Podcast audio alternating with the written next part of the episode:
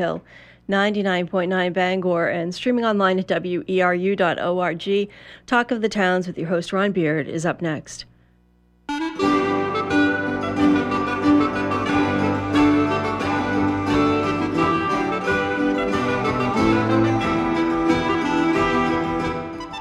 Good morning and welcome to Talk of the Towns here on WERU. We try to go beyond the headlines to make sense of the issues facing Maine communities, to share what works, to seek alternative solutions. Talk of the Towns is produced with support from Cooperative Extension, a major educational outreach program of the University of Maine with offices statewide. Cooperative Extension puts knowledge to work with the people of Maine, and like WERU, whose mission is to be a voice of many voices, operates out of a sense that everyone benefits when we share our knowledge, our experience, our concerns, and our perspectives. We're about to practice the magic of community radio, in which those of us in the studio and you who are listening create a dialogue that we hope will be of benefit to our friends, our neighbors, and colleagues. I hope you'll stay with us for the next hour and talk of the towns. Well, this morning as I drove by the Hancock County Bar Harbor Airport, it wasn't terribly busy, but in the summer it's a very busy place with commercial flights and, and uh, private jets and other aircraft. Um, a local airport and its services are part of the equation for a healthy economy, serving the public and a variety of commercial interests. And this morning we've got some guests in the studio who can help us understand better um, the role of the Hancock County Bar Harbor Airport. We're glad to welcome uh, Faye Lawson. Faye is a county commissioner. Um, welcome to you, Faye. Good morning, Bob. How are you? And then Allison Navia. Allison is the um, manager of the airport, and we're glad to have her in the studio. Later on, we'll talk with some folks who use the airport. Um, but uh, Faye, we'll start with you, um, the, the, county commissioner. Um, that's an interesting role. How did you get started in, in, in this kind of work? Well, well, I was town manager for the town of Tremont and always complaining about paying county taxes. And so an opportunity arose that there was an, op- uh, an opening. Actually, what happened is uh, uh, Damon wanted to run for the Senate, the uh-huh. Maine Senate, and he was the county commissioner at that time. And so he uh, and I, both being Democrats, uh, asked me, would I be willing to, to step in and serve in his place? And he convinced me that there was nothing to it, you know, that you had to meet once a month, and, uh, and I thought I could do that. Uh, so I, uh, I said yes, I would, and I was then appointed uh, by the governor to fill uh, Dem- Dennis's place. Uh-huh. And I did so for two years, and then when the opportunity arose, I decided I better run again. Uh-huh. And I did, and I did, and then again and again, and so here I am. Great. Ten years. and and you've got a particular. We'll talk a little bit more about this later, but you've got a particular role in, in kind of helping to oversee the airport operations. I, th- I guess you divide up your duties among the three county commissioners. We do. Each of us take three or four of the departments, and actually, for all ten years that I've been here, I've been uh, a liaison at the airport. Great. So I've been uh, pretty familiar with that. I think they gave me the job because I used to be a pilot in my younger, more daring days. Okay. Well, Allison you're also a pilot. How did you get interested in, in, in, aviation? That must have started fairly young. Yes, it did. I was in high school and I had a, a job on the side during the summer where I worked at a greenhouse. And the guy who ran the greenhouse was, he was a mountain of a man. His name was Phil Allen. And his one requirement was that everybody who worked there had to eat lunch with him every day. So that was kind of neat. He would all he would buy us all lunch and we would sit around and have a conversation together. And we were sitting there, it was my junior year of high school, and he said, Well, you're getting ready to be done soon, so what do you think you're going to do with yourself? And that was right around that time that Black Hawk Down had come out, that movie. And so, all gung ho and foolish as I was, I said, Well, it'd be awesome to fly helicopters. That's what I'm going to do. I'm going to join the Marines, I'm going to fly helicopters. And I felt rather foolish when he looked at me and said, Well, have you ever flown before? And I said, oh, no. so he followed right back up with it and said, well, listen, I've just had a pacemaker put in, so I'm no longer eligible to fly because he couldn't obtain a medical certificate. And he said, I have about six hours worth of classes up at the Twitchell Airport that's in Turner. You can have them if you want to go check it out. So he gave me six hours of flight time.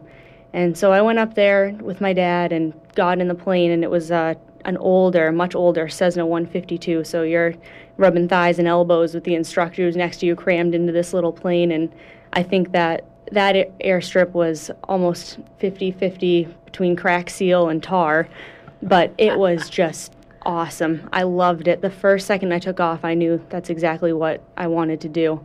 So um, started looking at different colleges and different places to go to follow that, and ended up going to Florida Institute of Technology mm-hmm. for aviation management. Mm-hmm. And when did you um, come to the Trenton Bar Harbor Airport?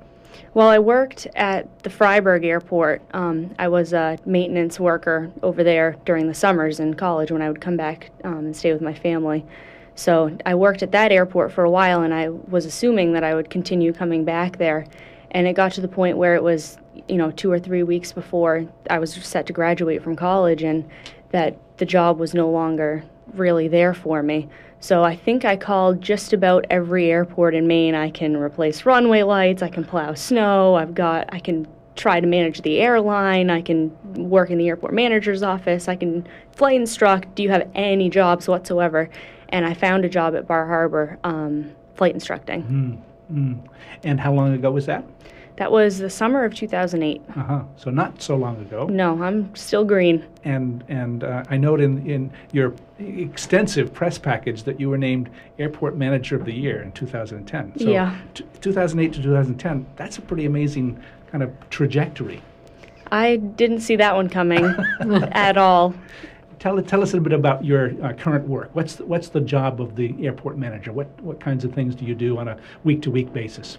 I get that question all the time, and it's it's really hard to mm. say in mm-hmm. sort of just like it's hard to say, you know, well, a commissioner only has to come in and work one day a month, and it's no big deal. And there's a lot more to it than just mm-hmm. that. Um, and I remember when I came in for my second job interview, and it was kind of the the finalizing of if you're going to make this decision, this is what you're going to be involved in. And the previous manager, Bob Cossette, he, who had been there for over 30 years at that time, sat me down and said, Listen, I want you to know exactly what you're getting yourself into here. And he had three typed pages of roles and responsibilities of the airport manager. Um, the most basic terms that I can put it in is to say that you're responsible for executing the laws of the local, state, and federal government at the airport. Um, that doesn't necessarily mean that it's just the regulations and the laws that pertain to aviation. Um, you have things that pertain to the employees, to safety, security, um, land use, environmental use, uh, fire codes, electrical codes, plumbing, civil service, financing, investment. Fu- I mean, it just goes on and on and on. It's basically everything that can uh, apply to a business, that can apply to an airport, that can apply to um, all of those different concessions that are in there, and that applies to just kind of generally being a massive landlord mm. for all of those businesses, the leases, the operating rights, all of those types of things. Um, public speaking is a big part of it that you need to make yourself familiar with, even if you don't want to. Um, Got to be able to work under a low or a tight budget um, and function for job security. Um, during snowstorms, hurricanes, um, presidential visits that are unexpected. Um, you got to look to the future of air traffic, um, FAA policies, different state laws and rules, and see what's coming down the pike and try to be proactive instead of reactive to those kind of things. The basic knowledge now I have to have of how to run a fire department, um, their salaries, equipment, procedures, and all that basic structure um, obtain. We've been working on obtaining surplus equipment um, at little or no cost, and then of course making it functional right. at little or no cost. And I'm lucky to have really great maintenance um, facility, and the, the fellows that work down there can weld you up just about anything and make just about any engine run. So I'm really lucky to have them. Um, an in-depth knowledge of accounting is really important because i will handle everything from a Napa bill for a quart of oil to a reimbursement request or a contractor invoice for hundreds of thousands of dollars. So there's a big, wide variety of things with there.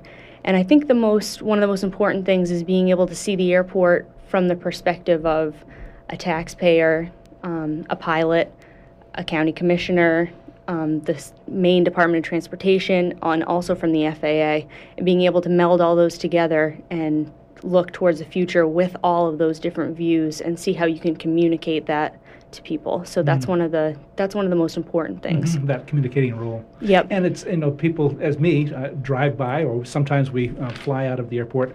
We don't have anything. It's like um, the Wizard of Oz behind the curtain. Here's Allison with all of these things that you, you've got to be responsible for. Um, Faye, what would you say about the, the role of the, the airport Well, manager? uh, First of all, I'd say that she is unduly modest. Uh huh. Uh, the one of the roles of the commissioners is to hire the uh, airport manager, and we hired Allison first as assistant to Bob Cossette's, uh, and the idea was to have her work with Bob uh, during before he retired and bring her up to speed as to Mm. what was going on. And we inter- we interviewed several people, and Allison came on. She was the last one that we interviewed, and I remember this quite well. And uh, she came in in a pair of dungarees and kind of slouched in. And uh, uh, and Bob had commented later, "Oh, gee, don't wear dungarees to work" or some such thing. But uh, uh, at the end of the interview, uh, she did something that nobody else had done. She said to us, "What are your plans for future development of the airport?" And everybody kind of spruced up and said, "Wow, she she, she wants to know where, where this is going to go." And also, we looked at her uh, resume, uh, and I thought, uh, I for one, is was truly amazed at the court work, the coursework she had, and high achievement in everything she'd ever done, and all the extra uh, work done in summers in actual hands-on uh, management of airport. It was really, really. Uh, no question uh, in my mind that she was the person to hire. And my two colleagues uh, agreed. And so here she is, and we are certainly very happy to have What's, her. what's the history of the Hancock County Bar Harbor Airport? Um, Faye, you said that you flew into an early interview with the Jackson Lab, um, and it was a grass strip. It was a grass strip, indeed. Yeah. And threw in, flew in in a, in a twin engine Cessna, which kind of bumped along the grass, and uh, uh, then was met by people from the lab for, to take me for my interview. And went, at the exit, they had arranged for my departure as well. And uh, we got they got me to the airport too late. And there was the uh, plane at the end of the runway doing its uh, uh, run up, ready to go. And they said, "Oh well, we'll call it back." and so they did. So that was really interesting in those days. Allison, you've been kind of probing in the files and kind of uh, looking for uh, old photographs and records. T- t- What can you tell us about the history of, of the airport? Um, the airport was first established as just the Bar Harbor Airport in 1934. Um, the town of Bar Harbor originally owned it, and they constructed two runways and an 80 by 100 foot hangar. So it was originally intended to serve the more wealthy people that summered on Mount Desert Island. Um, and we don't know really why the airport was built in Trenton, but I would assume that it was just because of land uses, that there wasn't a whole lot of land available actually on the island. It's flat. It's beautiful. It's beautiful. And actually, at that time, Bar Harbor, Harbor owned some of the land in Trenton, including the head of the island. Mm, So I, I think it had an interest in that parcel as well. Okay. Yeah. Yep, and it's slowly grown um, over the years. That was I have pictures up in my office back from um, all the way back to when they were first constructing that, and then all the way through, and you can see how it how it has grown. And we now have um, about 480 acres and 10,000 feet of shorefront. So it's it's an absolutely beautiful piece of property.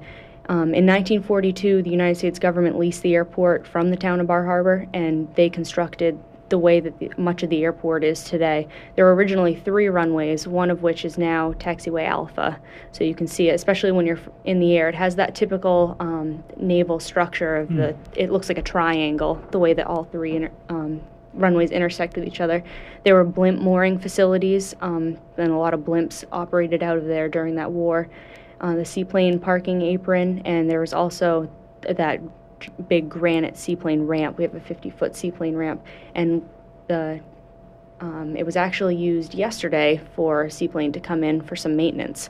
So it's that still gets used today, even though it's much more popular now as a boat ramp and a, a place of access for um, marine type of uses. Um, at the end of the war, the U.S. government um, sold the airport back for a dollar to the county of Hancock. Ah. Um, the the town operated part of it until 1961, and then the, the county completely took it over then. So the facilities and services have grown. The whole airport terminal area used to be over right next to Route 3, and then it moved across the airport. Um, and in 1976, the terminal building that exists that exists now was first built and opened. So I have um, I have all framed up the little invitation card to the opening of the new terminal building and the napkins that were there that have you know all the little specific things about it. So it's grown now to the point where um, we have 50 based aircraft that actually stay there year round, and about 50,000 annual operations, which are takeoffs and landings. Anytime during uh, the month of August, which is our most busy month during the year, there could be anywhere from 80 to 100 transient aircraft out there. And it's to the point where our fixed based operator actually has to turn jets away at some points because there's just not enough parking space. There's so many private jets out there. So it's really quite something to see, and it makes us unique among a lot of airports, especially in Maine, to have mm. that many jets all the mm-hmm. time. And and the the aircraft has changed um, since um, Faye you flew into Bar Harbor, and and think of the Cessna that you flew in. Um, does that place different kinds of demands on on the airport and the airport manager to have larger planes, more sophisticated planes? Um, yes, it does. It does for FAA facilities for the navigational aids that need to be on the airport. Um, the different kind of pavement strengths. It just goes on and on and on, all those kind of things. For the fixed based operator, it's a matter of having enough jet fuel.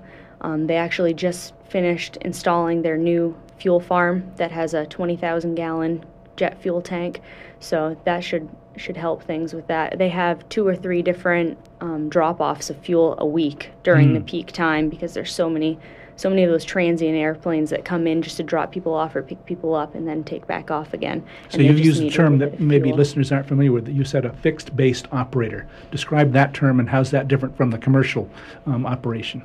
A fixed based operator um, is somebody that it comes in, it's an entity that operates off of the airport to provide a variety of different services. Um, so we have fixed based operators that do scenic tours, um, that do flight instruction, that can do work on maintenance of the aircraft, whether that's actually avionics or um, airframe and power plant maintenance. Then you also have the fuel servicing, um, selling different kind of pilot supplies, books and mm-hmm. headsets and all those kind of things. And so it goes through a whole different gamut of different things that a fixed based operator can do. So mm-hmm. there's several different kinds. And you kind of have to kind of manage all that, to the contracts for those kinds of services? Yep, there's right. um, there's land leases that go into that, and then there's also lease and operating rights agreements, and that is all based off of um, a set of minimum standards that the airport comes up with as a policy document. And that document just applies to everybody so that mm-hmm. everybody can look at it and say, okay, you have these different fixed based operator rights. This is what you're allowed to do. So, um, to give listeners a, a, sense, and I should remind them that we're you're tuned to Talk of the Towns here this morning. We're talking about the role of the Hancock County Bar Harbor Airport in the local economy, and you're listening to Allison Navia, who is the airport manager, and also in the studio with us is Faye Lawson, who's a county commissioner for the county of Hancock. Um, a little later on, we'll invite your calls as well. But uh, Allison, give us a sense of the overall um, kind of economic impact that you kind of oversee. Um, what's the, what's the, the airport budget, and, and how does that all work? I directly have um, seven employees that work for me that work for the county of Hancock under the airports department. Then, of course, all the different fixed based operators have all of their employees. We have a year round um, car rental service with Hertz, and then during the summer months, um, Enterprise also comes in, so we have their employees. There's also all the Transportation Security Administration employees the airline. We have um, law enforcement officer services provided by Securitas. We also have Morris Yachts that has a non aeronautical lease down by the seaplane ramp, and um, all of those going on. So the last actual economic impact study was done in 2004. And in that one, they found that directly there were about 73 jobs at the airport that come to a tune of about $3 million. Um, indirect jobs were 238 at that time, mm. and it was five and a half million dollars. Mm. So you can see that it has it has quite a substantial effect when you start thinking about um, the taxi cab drivers that come over there, the bus. Um, everybody who can come in to do any kind of contractual work for the airport, um, whether it's the giant earth moving projects or like we're putting up the fence right now or painting the runways, doing different things like that. There's always um, something like that going on too. So it definitely stimulates the economy. Hotels and restaurants and things like that. People that wouldn't normally be able to come in that can actually fly in. Right. And and Faye, um, um, you said before the show started that um, um, some people used to criticize, or I said some people used to criticize because it looked like Hancock County had an airport, and why should we have an airport? Those kinds of things. You made the point that it's paying for itself. Oh, yes, absolutely paying for itself. Has been doing so for at least 10 years now. And uh, uh, we can no longer complain as taxpayers that, right. that we're supporting the airport because we're simply not doing that. Right. As, as the county commissioner, or, uh, what we do, what the county commissioners do, essentially we own uh, the 480 odd acres that comprise the airport. Uh, so that is uh, our domain. And we oversee Allison's work, Allison's job, and mm-hmm. it's a pleasure to do so. Mm-hmm. I must say, in regard to some other um, aspects of aspects, your work, right. it's a pleasure because she gives us such detailed uh, mm-hmm. uh, explanations of what's going on every single month and exactly uh, things that she needs, why she needs them and I think you usually get what you ask for well, most of the time. I, am try. She well, does try. In a, in a minute, we're going to hear from somebody who uses um, the airport in a recorded interview. But Allison, can you give us? You've already mentioned um, the the uh, folks who come in in the summertime in, in private aircraft. Who else is our user of the airport? Um, you know, people who fly in and out. Um, t- t- talk about the users of the airport, if you could, just a minute. There's plenty of local users. Like mm-hmm. I mentioned, those 50 based aircraft are local people, local gener- general aviation pilots. Um, we have quite a few hangars that are leased out by um, by local people and people that do just come for the summer, but they keep that annual lease mm-hmm. for their hangars to keep their aircraft there. Um, and then that also includes the aircraft that are tied down. Mm-hmm. So with with the flight school that we have, that offers a way for local pilots to come and maintain their currency, whether it's um, maintaining instrument flight currency where they can go with an instructor and shoot uh, instrument approaches into the airport or go up to Bangor to shoot approaches and go around, um, or just different things like that. Mm-hmm. Mm-hmm. Well, one of the things that's been in the in the news recently is the, fact that Colgan Air has announced that they're no longer going to serve the airport. So um, some people get nervous when they hear that, um, but I think you can reassure them. how, would you reassure someone who's worried about Colgan Air um, pulling back their service? The whole process of the way um, the air carrier has come to be at the Bar Harbor Airport involves the Essential Air Service program. That program is run through the Federal Department of Transportation. So, what it does is it basically reimburses them for a certain number of passenger seats per flight um, to help them with their operating costs so that they can still provide that essential service to our area. Um, and what has happened is Colgan, Colgan used to be a family owned business, and the family decided to get out of that business and they sold the business to um, Pinnacle Airlines, and they all they manage a couple different little regional air carriers, and Colgan now is one of them. Um, they're restructuring their whole business, and part of that is involves you know kind of looking at the financial aspects of everything and where they want to be and where they don't want to be, and I guess in that in that discussion that they've had amongst themselves, they figured out that they, this isn't the exact area that they want to be in. Um, so, for all of those different reasons, they've decided to pull out. But with the obligations that the obligations that come with any kind of you know grants or assistance or Subsidy. anything that you yep. get, yep. yep, you you must follow the different regulations. And one of those things is that they can't just pull out and leave us without having another carrier in their you know ready to step into their place. So now what's happened is every two years usually we go as and get a request for proposals from the Department of Transportation for a new air carrier, and they've just kind of changed that schedule so that now the proposal is being drawn up right now instead of next October. And so, um, eventually the, the federal um, portion will will issue an, a request for proposals for new carriers. And what's Colgan's obligation until that point? Their obligation is still to fulfill their contract now, which is at least 14 flights a week. Mm-hmm, mm-hmm. And um, as you've kind of observed it in your years, and maybe Faye, you have some uh, sense. What, what what are some of the changes that's happening in commercial aviation that's that's pushing groups like Pinnacle to make decisions that don't necessarily feel like they're serving the local community? What are some of those pressures that they're facing? Do you suppose?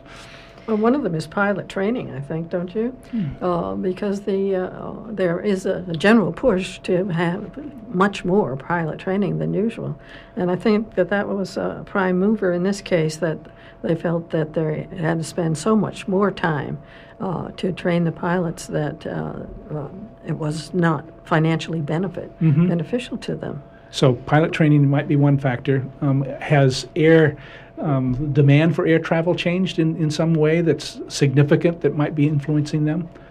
No. No, no. not in a measurable way. Um, mm-hmm. I think air traffic is very healthy and continues to do so. Um, a big a big thing with going from a sort of a smaller company to a bigger company is just managing all like Faye had mentioned all the different kind of pilots and all of those the challenges that come with that and training everybody across the board. So going to a bigger company instead of a smaller company has presented some problems. Mm-hmm. Well, let's get another perspective. Um, we're going to hear an interview that I taped um, earlier this month with um, Captain Christian Bearcove. Bearscove. Um, he is um, both a Colgan pilot and a commander in the Civil Air Patrol. Let's go to that interview now. Uh, what brought me to the airport originally uh, was the airline. I've been flying for Colgan since 2004, and so uh, when Maine opened up as a uh, Bar Harbor opened up as a base, uh, I grew up in Maine, so I came as quick as I could, uh, and I moved to Trenton. Mm-hmm. Um, because I've been in a volunteer service all my life, uh, I usually seek out the local volunteer groups, and I've been in the Civil Air Patrol for quite a while. And so I joined the local squadron here at the Trenton Airport, and uh, through the fire department, we do training at the airport as well, and also with the ham radio uh, community, and we do training with the FEMA, and, and they hold exercises here at the airport as well. So through many different roles, that's that's how I'm involved with the airport here.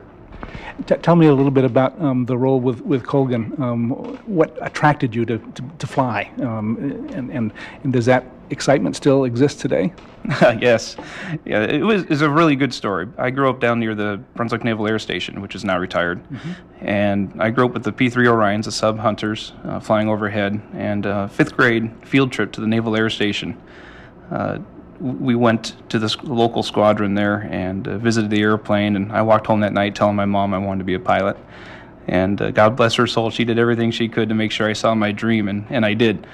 And uh, today, every time I fly, my office, my desk is, is, above everything. I can see so much. I, I, can see the weather patterns far different than anybody else can. Uh, looking from the sky to the ground, you can see things that uh, make you scratch your head at first, and then you realize if you're from the ground, it makes total sense. Uh, the people, and the aviation, still a small community a small industry, and uh, you get to meet a lot of different, diverse, and, and really qualified and, and spectacular people in the industry. And the whole um, flying around this particular place, Acadia National Park, Penobscot Bay, um, the forests of Maine, that must be very special as someone who grew up in Maine. yes, you, you can't get tired of it flying over Mount Katahdin. I'm all, my head's out the window. My head's not looking at the instruments. Fortunately, we have a co-pilot. but uh, yes, I, am always enjoying I'm watching the sandy beaches. Uh, that I grew up uh, down Popham Beach, Reid State Park area. So now I'm flying over all those uh, places I grew up and and seeing the fall, the fall foliage. That, that's an amazing sight from the air. the whole ground looks like it's on fire. Tell us about the Civil Air Patrol. What's the what's the mission of the Civil Air Patrol? Uh, the Civil Air Patrol has three uh, three missions. We're a civilian auxiliary of the United States Air Force. Uh, so we're federally funded for search and rescue missions. But our three missions are search and rescue, aerospace education, and the youth program. And we have about 60,000 members nationwide, about 350 members in Maine. We have about seven aircraft located in Maine uh, throughout the state. And uh, we, we provide ground and air search and rescue. Uh, for the state of Maine specifically, we even uh, perform the fire watches throughout the summer. Uh, for the Coast Guard and the Navy, we escort the ships coming in and out of BIW. Uh, we, for the aerospace education, uh, mission. We teach local schools, give local schools uh, resources to teach their students uh, about aerospace, aviation, and space, rockets, things like that. And of course, we have that for our members as well. And then the youth program. Uh, the youth program, we strive to develop future leaders of America, future leaders of the military if uh, they want to go that way. You know, we're tied to the Air Force, but it's a completely civilian and volunteer organization that performs all three of those missions. They're going to learn pretty quickly uh, some basic search and rescue techniques. Uh, here at the Bar Harbor Squadron, we also perform a lot of uh, emergency beacon searches. Uh, there's a lot of boats in the area, and boats have the same type of emergency beacons as airplanes. And so, usually, when there's an airplane beacon going off, no one really knows if it's a boat or an airplane. So, Civil Air Patrols, you know, we're usually dispatched out to try to find it. So, uh, one of the very first things you'll do is is learn some basic search and rescue. So, how do um, young people in, in this area get in touch and, and uh, learn about the Civil Air Patrol and, and the cadet program? Uh, that's a good question. Uh, National headquarters has set up a wonderful uh, site, a public site, and it's called GoCivilAirPatrol.com. And uh, it doesn't matter if you're a teenager, a parent, a pilot, or just someone interested in volunteering for your community. Uh, there's answers uh, to just about all your questions. And of course, every Tuesday evening we meet here at 6:30 at the airport. Um, if you're if you're a youth, we stagger uh, when we have visiting. So the best thing to do is uh, go to civil, gocivilairpatrol.com, find information from there, and then if you're interested, uh, you can email me at uh, bearscove at hotmail.com. Tell us about um, this airport, Hancock County Airport. Well, there's plenty of opportunity here. Uh, there's not a, lot of people that understand that there's actually a couple businesses on, the airport and of course, our search and rescue organization, Civil Air Patrol, is housed here, and not very many people know about about that. So once the public becomes aware more of what the airport can offer, they'll understand that uh, there, there's economic uh, ties and there's uh, community ties here at the airport. When you get to know them, you get to real, you get to be part of the community, and that's the nice thing about the Trenton Airport, is that it's it's small enough, but it has enough services to to offer to everybody, but it's, it's still personable. When you walk in, you recognize the gate agents. When you walk in, you recognize even the security people, uh, the rental car agency, uh, the taxi cab drivers, and, and our business travelers, the ones that travel regularly. It's always good to see them because they're always in high spirits, always in, in, in a good mood, and and they're happy and they're and they're not upset if something doesn't go quite right. But to, to have that small town atmosphere is important. You know, you don't get that in, in a city like Bangor. You're tuned to WERU. This is Talk of the Towns, and that was a recorded interview with uh, Captain Christian Bearscove, a local pilot, and he's also commander of the Civil Air Patrol based at the uh, Bar Harbor, Hancock County Airport. We're talking about the role of the Hancock County Airport in in the, the local economy. And in, our, in the studio, we have Allison Navia, um, who is the airport manager, and Faye Lawson, who's a county commissioner with oversight for the airport. Um, it seems like we're lucky to have folks like uh, Chris Bearscove involved in, in the airport. That's for sure. That's great. Well, now we're going to go to a different user of the airport, and uh, we welcome by phone Barry Teeter. Barry is with the uh, Jackson Laboratory and uh, welcome to Talk of the Towns, Barry. Thank you, Ron. It's good to be with you and with Allison and Faye. Hey there. Hi. Um, uh, Barry, t- give us a thumbnail sketch of the Jackson Lab. Uh, we most people know it's one of the largest employers, probably the largest employer now um, in Hancock County. But um, just remind us what your mission is, your science mission, and and and uh, what your contribution to the local economy uh, looks like. Yes, you're right, Ron. The uh, the laboratory is the largest employer in Hancock County. We have about 1,350 employees at the lab. Most of those, about 1,200, work here in Bar Harbor, and then we have another 100 or so who work in Sacramento. And uh, as of this week, we just uh, learned that we got funding from the state of Connecticut to expand in Farmington, Connecticut. So I think you're going to see continued growth at the laboratory, and uh, that includes not only in Connecticut, Sacramento, but right here at our headquarters in Bar Harbor. And, and our mission, yep. Ron, is we discover the genetic basis for preventing, treating, and curing human disease. And we also help other biomedical researchers around the world do that too with our resources and education programs. And um, that, so that, that um, usually involves um, uh, um, mice, I understand. That's probably the primary way that you're studying um, human disease. Yes, uh, the laboratory mouse is a wonderful stand in for human subjects in scientific research. Believe it or not, mice share about 95 to 99 percent of, of their, genes with humans, so uh, they're a wonderful proxy for, for doing uh, research in, in genetics and other life sciences. And as you look at the, the overall um, contribution to the economy, you've probably done studies like Allison has in terms of the the uh, economic contribution. What would you, um, how would you characterize that contribution to the local economy? Yes, uh, we have a main payroll of $66 million uh, that goes out to employees in 57 zip codes in nine counties. Hmm.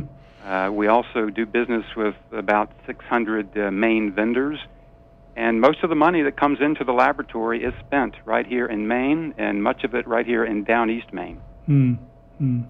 And um, you, you mentioned um, not only that you've got scientists there, but you've got operations in California and, and Connecticut. How do you make use of the airport, the Bar Harbor um, uh, Hancock County Airport? Well, we, we love the airport. Uh, I have flown in and out of it on many occasions, and it makes uh, life so much more convenient uh, when you can get to Boston uh, and sometimes back in the same day. Uh, otherwise, you have to drive a lot further to Bangor, or you have to take a bus to Boston, and that's a big time commitment. So the airport is very important to our employees, and not only to our employees, but to the many visitors who come to the Jackson Laboratory. We have at least a thousand people come in every summer for our courses and workshops and conferences. We have trustees coming in, we have students coming into our summer program, and most of those people have to fly into Maine, and the best place to do it is Bar Harbor. Mm. So the airport is really, really important to us. As you pro- probably um, heard Allison describe, that um, there's a there's going to be a, a, request for proposals by the federal government to offer commercial service. Um, I guess you're as as good a person as any to talk about your hopes for that commercial service. What would you want that service to look like? I think we just need two things. We need a uh, good carrier to provide reliable service, and then secondly, we need a robust flight schedule so that you could get to Boston and back in a day. If we have those two things, I think we'll be happy as clams. or or mice. Good. Or mice. Great. Barry, thanks so much for being with us on Talk of the Towns this morning. Thank you, Ron. Thanks, Allison and Faye. Okay. Yes, Good. That's Barry Teeter of the Jackson Laboratory, one of the users of, of the uh, Hancock County Bar Harbor Airport. Um, again, in the studio, uh, Allison Navia and Faye Lawson. Uh, Faye, I remember, um, let me just list our phone number so that if there are listeners out there who have questions, um, they can participate as well. It's um, 1 toll free 1 866 625 9378. That's 1 866 625 9378.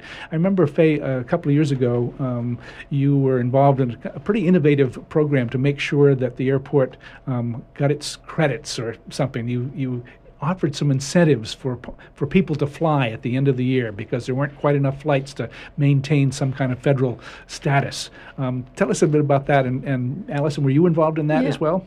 Oh yeah, Allison was uh, very very much involved. I think you talked about the uh, the Essential Air Service uh, program. Mm-hmm. Uh, Colgan receives a subsidy of more than eight hundred thousand a year, about eight hundred and fifty thousand, I think.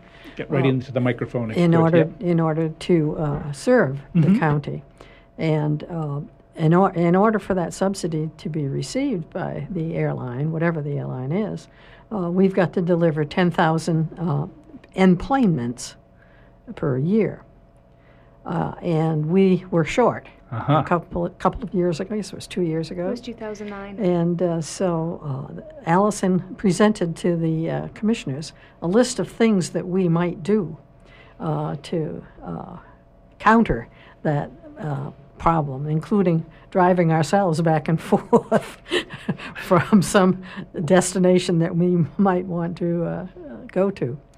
Uh, so she conceived the idea actually of having uh, uh, these free these tickets at low price with two weeks notice. I think it was they could get a round trip ticket to Boston for two hundred dollars.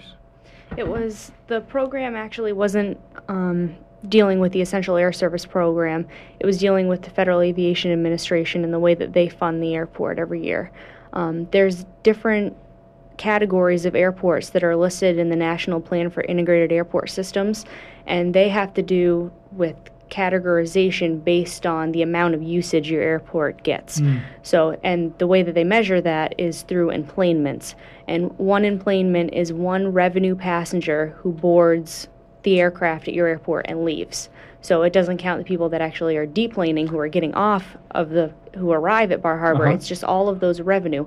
So it wouldn't um, count, for example, if Captain Bearscove was uh, they call it deadheading when the pilots just can get on for free and use their benefits to fly. Those don't count okay. as enplanements. So, and we actually, since we're such a destination, have an unusually high number mm. of non-revenue passengers. So there's a lot of pilots that are using their benefits to mm-hmm. come back and forth from Bar Harbor. So we have to separate those numbers out. Um, the way that the larger air, airports work, for instance, um, like Boston is a large hub because they have um, more than 1% of all of the enplanements for the entire United States. Mm. And then it breaks down from there into a medium hub, a small hub such as Portland, and then a non hub such as um, Bangor and um, Bar Harbor is also a non hub. But we are considered to be a primary airport because we provide more than 10,000. So there's those two different mm-hmm. thresholds right. right. there.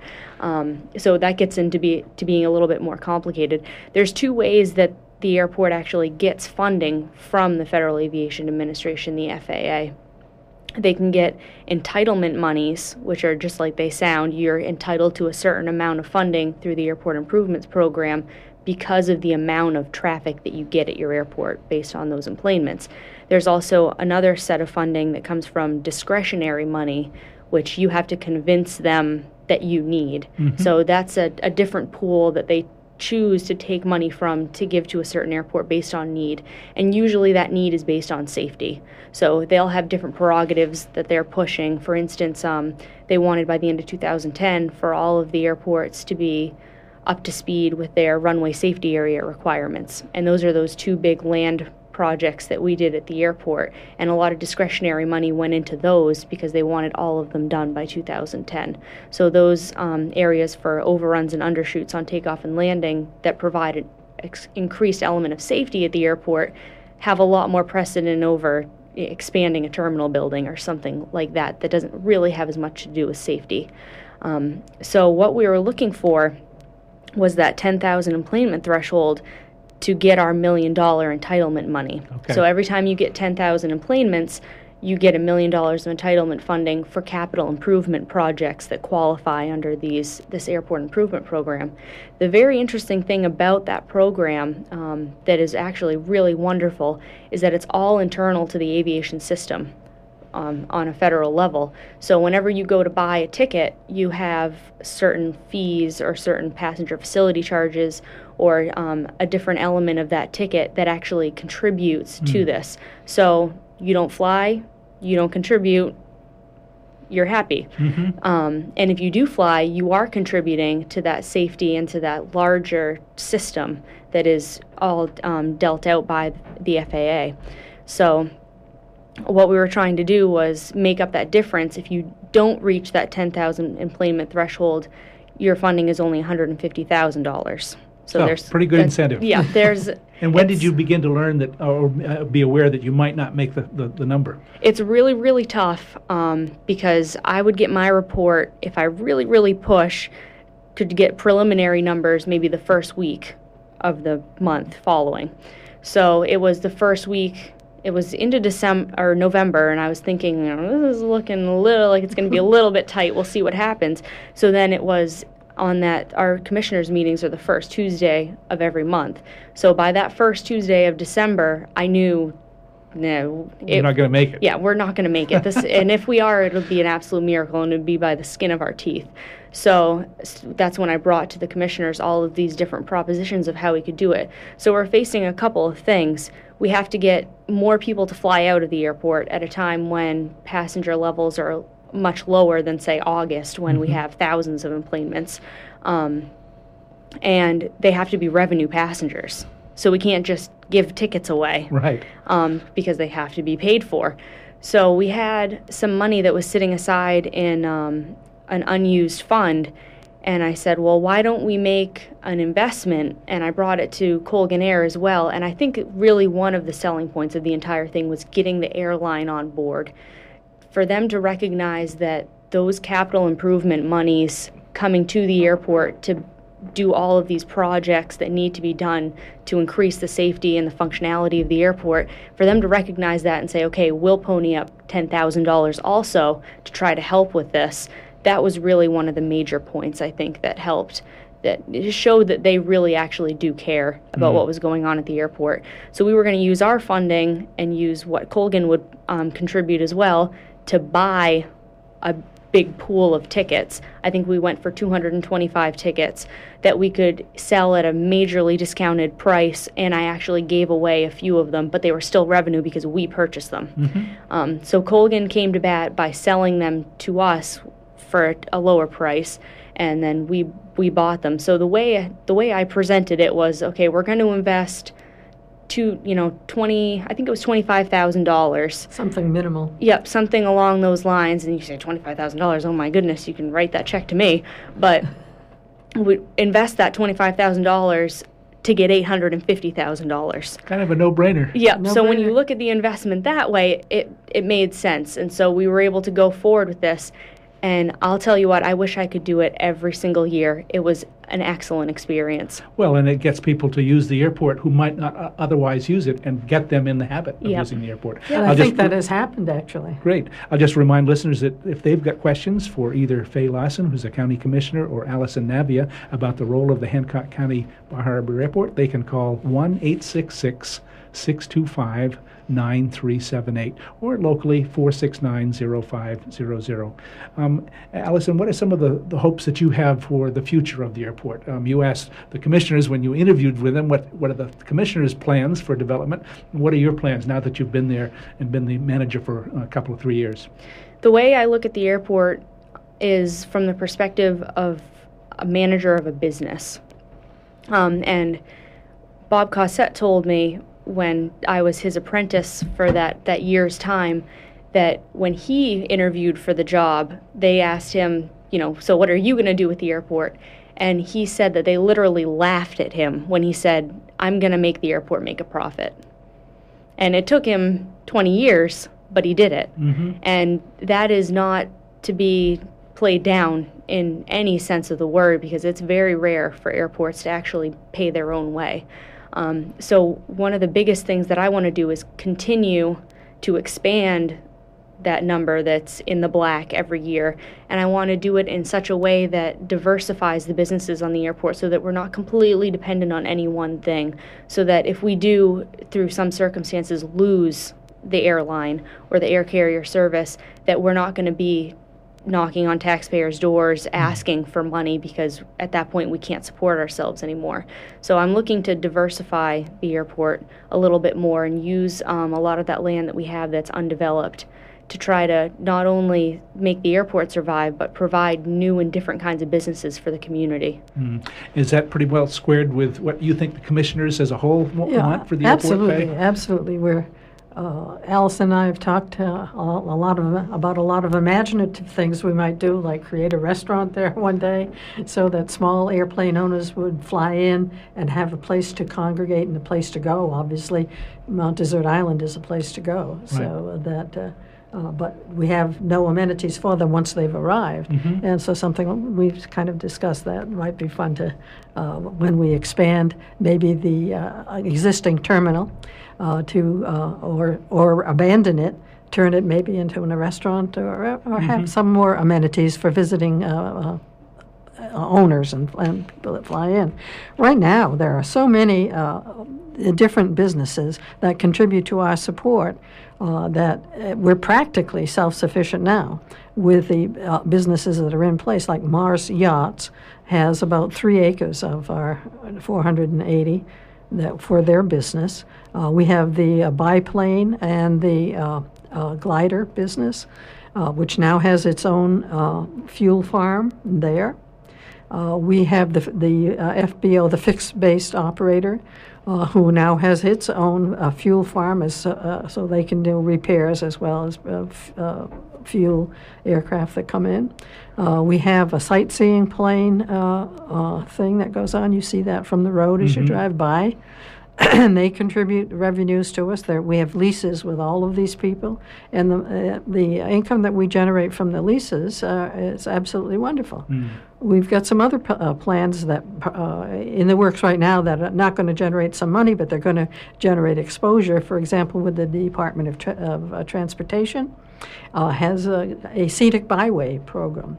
And uh, they, what they're going to do is they come in and help us. We're, go- we're going to work together, and we're going to create uh, places, a couple of places at uh, in on the airport property that will let people who are traveling by come in, sit down, and look at the view. For example, magnificent view of the Mount Desert Island Mountains from the terminal building and from the area directly in front of the terminal building.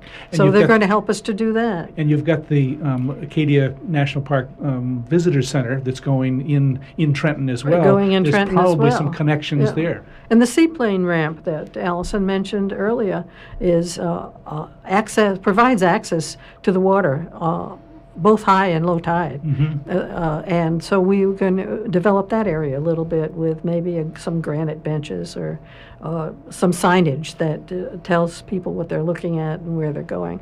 So those recreational areas will Hmm. be provided as well. I think that'll be nice. It'll be a nice place uh, for people to stop by and visit. hmm And you've got the Island Explorer bus system that's that's relatively new. How is how does that make a difference at the airport, Allison? It makes quite a difference. People um, call me and ask for it all the time, and I see that people, uh, you know, I see it driving in and out of the airport um, during the summer months as well, and it, people are always on it. Great.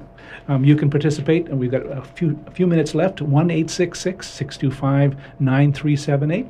Um, we may have a caller on the line now. We'll we'll see um, if we've got a call. Um, here on Talk of the Towns, we're talking about the role of the Hancock County Airport. Um, uh, what are other hopes that you have, Allison, for the future of the airport? You've got development plans, um, uh, the the whole safety issue. You've done a lot of work there. Are there particular safety pr- programs that you're hoping for for the airport? Um, as far as the safety goes, a lot of it comes down the pike from the FAA. They'll make new policies and new regulations, and then it's a matter of disseminating that information, including it into policies that already exist. Um, for example, I have to write a policy for pedestrian and ground vehicle operations on the airport. And just in the last two years, it's now required that everybody who has any kind of access onto the air side of the airport needs to have some kind of training in, you know, recognizing this pavement marking and what it means and knowing the lingo over the radio that's much different from a lot of other types of, you know, police band or fire band radios and things like that. Um, so I've had to institute a training program, for instance, for all of the people who have hangar leases that would drive their vehicle over to their hangars. So now they're having to deal with these quizzes and tests that I'm giving them, and then I have to maintain those records and be able to provide them to the FAA at any time. So there's little things like that that they work towards the safety of the airport and um, and furthering that. So they just get put into policy, and it's a matter of of showing everybody that a humongous safety area, um, safety type of area was the aircraft rescue firefighting facility that uh, we were lucky enough to get funding from the American Reinvestment Recovery Act to put that in. The new and larger plane that Colgan brought in, the Saab 340, was over the passenger seat limit to pass that threshold that now requires aircraft rescue firefighters to be on duty during all of air carrier operations. So that involved learning all about having to have a fire department and hiring those types of people and how to implement that and get them um, familiar with aviation, which is something that most firefighters aren't familiar with. So they're they're in a very special niche to know um, exactly how to do runway inspections and to uh, you know provide wildlife disbursement if there's wildlife out there, and then also at the same time go through a really intensive amount of training that's very specific to aircraft incidents and accidents and all of those re- rescue and recovery procedures. So they're um, they're quite a special bunch, and that's a great asset that the airport has now. And um, you had a, a presidential visit um, a couple summers back. What was that like? You must have had to do some scrambling to make that work. Yep, that was, um, and it seems like it always comes back to me being in my jeans somehow when I'm not supposed to be. But um, that was one Saturday morning. I actually got a call at home, um, a very formal sounding fellow saying, I need to, to meet with you as soon as possible. Is possible that you can come into the airport this morning? And part of my job is to be on call 24 7. So I headed over to the airport and I was wearing, you know, jeans and a plaid shirt or some something along those lines. And here's these two guys that are just dressed to the hilt. They've got, you know, the whole the whole thing going on and um, walked in there and there were two secret service agents telling me that you're going to have a very important visitor and what do we need to know about this? And it was just that kind of preliminary two weeks from now we own this airport and this is what's going to be going on type of deal. Um, and it was it was awesome. I really i don't have a complaint about it really. Mm-hmm. it was um, it was very good to see from a, an inside perspective all of the massive amount of just background information that they look for. Um, I got very, very good at just giving a five minute briefing of this is the airport, this is where you can go, this is where you can't go, this is where operations happen, um, to all of the different agencies and entities that were part of it.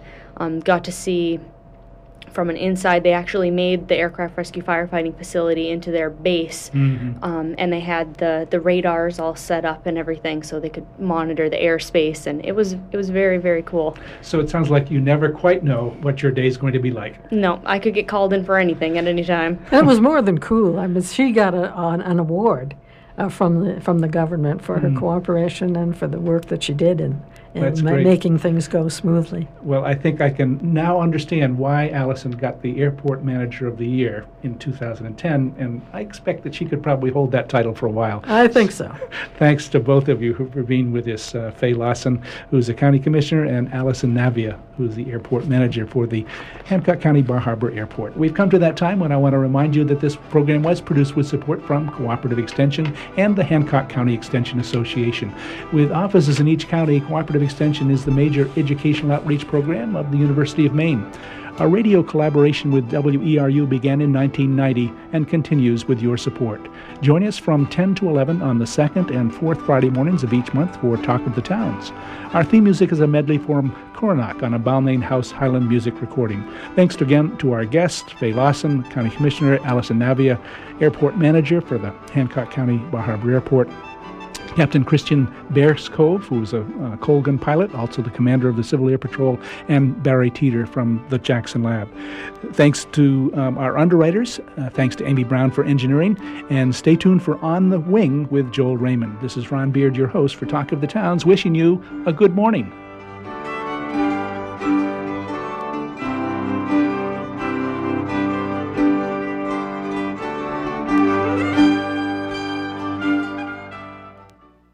Support for Talk of the Towns comes from the Maine Community Foundation.